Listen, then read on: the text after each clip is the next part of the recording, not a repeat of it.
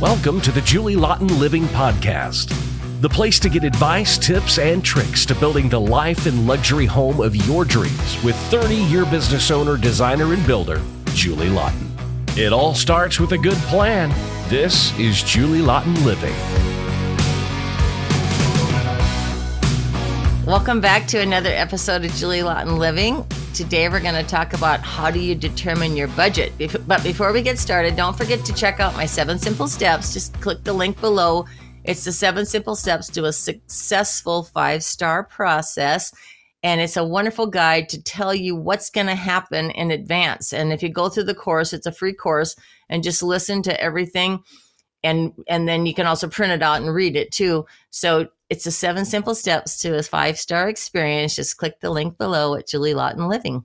Okay, so how do you determine your budget? Okay, first of all, you have you could have a budget because this is the only amount of money you have. So maybe you just have a certain number, and um, then that's it. Because some people have a number, but then they also have a second number, like oh my god, I got to have that. So they do actually have the money to do it. But some people want to try to put a budget on it, and some people have money and some people don't. So if you have a budget that you're fixed on that you can't exceed, you know, then you got to really go through the process of fine tuning way in advance. So what I do with my clients is no matter what the budget is, we go through what needs to be done, like a thorough process of what's possible, what's not possible, day one, like, and what's going to blow the budget and what's going to push them way over the budget. But we still go through the process because you want to know what's possible in case you haven't thought of something.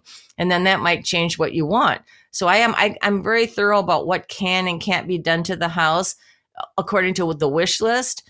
But the only way to actually get the budget is after that's done and you draw the plans, you have to have all your selections done. I'm talking down to the cabinet knobs, the flooring, the countertops, do not even set a budget until the selections are done because every selection triggers something and then things could change. So you, the client needs to be put through that thorough process because there's nothing worse than, oh, I didn't think of that. And like, that's the designer's job.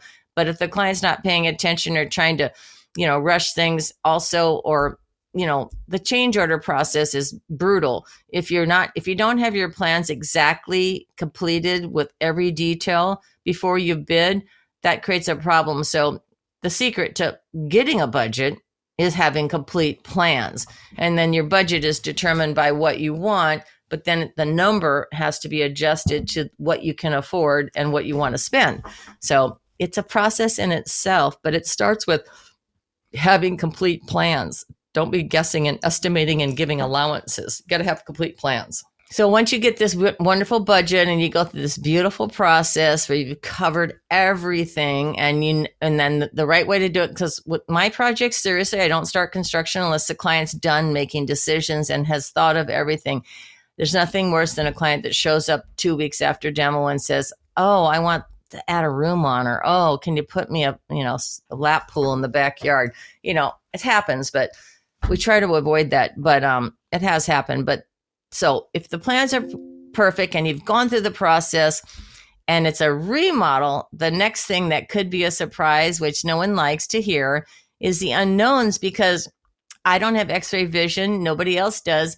But sometimes after demo, there are things called unknowns that you don't expect to be there because we all expect things to be built technically right. And we can usually see water damage or termite and all this stuff from the surface or with a little poking around. The unknowns, which clients fight me on sometimes, because if the client's on a fixed like budget, like they you know want don't want to spend too much, it's difficult because you have to guess in advance what would cover it a little bit. But the unknowns we can't avoid them, and everybody has them in a remodel. I mean, there's all kinds of stuff that shows up that you never dream would be there. So that's something to be prepared for. So they always say to put 10% on the the bid, you know, for the unknowns or the unexpected. So it's a pretty good number. You know, 10% works. Um, if it's more, then that means something's really bad, but that should have been seen because, you know, if the house is falling apart, there's the unknown goes up more. But um, that's your guide is plan on 10% unknowns just because um, nobody has x-ray vision. But that's the only thing that should change the budget if you are good about your advance planning. So another thing about the budget is, you know, when I first meet with people, for example, like the first meeting, like there's total strangers, they they want to tell me what they want to do, and then I tell them what's possible, not possible, and and then I also estimate what it's going to cost right there the first hour. And how I do that is I put a square footage price on things. So it's easy to estimate a remodel or a new build based on square footage if you're ever curious how to run the numbers is you you can take your square footage. If it's just an interior remodel and you're not changing doors and windows and doing an addition you could put $200 a square foot on it. If it's an addition you know to the building like a brand new building then you got to go up to 450 or 650 depending on the structure's materials a square foot. And then if it's a second story addition because the building's already there you could do a 350 to 450 a square foot. So all these numbers are good guidelines to give you an indication of what it might cost you. And then of course you have the plans that cost a certain amount, like a full scale remodel, the plans could be 150,000, you know, with engineers. And then you add that to the construction cost, which is based on the square footage numbers I just um, went through. And then that gives you a, a big, big picture number of what to expect.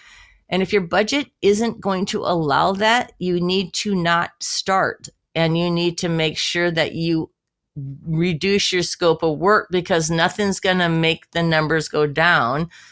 The numbers are what they are. That's what people don't understand. It costs what it costs. It's today's prices, and every sub's the same price. And if they're licensed, bonded, and insured.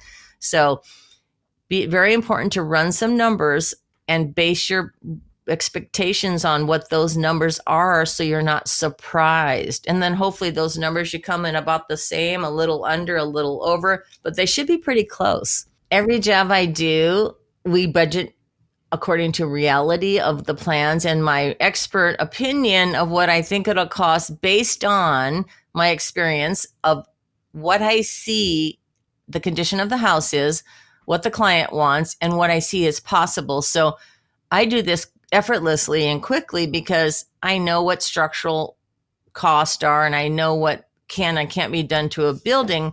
So the thing is, I always know what the number is day one. And then I always tell the client day one. But if they tell me they, if I tell them the project's 1.2 and they tell me they only have 650,000 or 350,000 to spend, I, I just tell them, well, that's not going to happen no matter how many corners you cut and how much you want that because a lot of people want their Ferrari, but they only can afford a you know Toyota.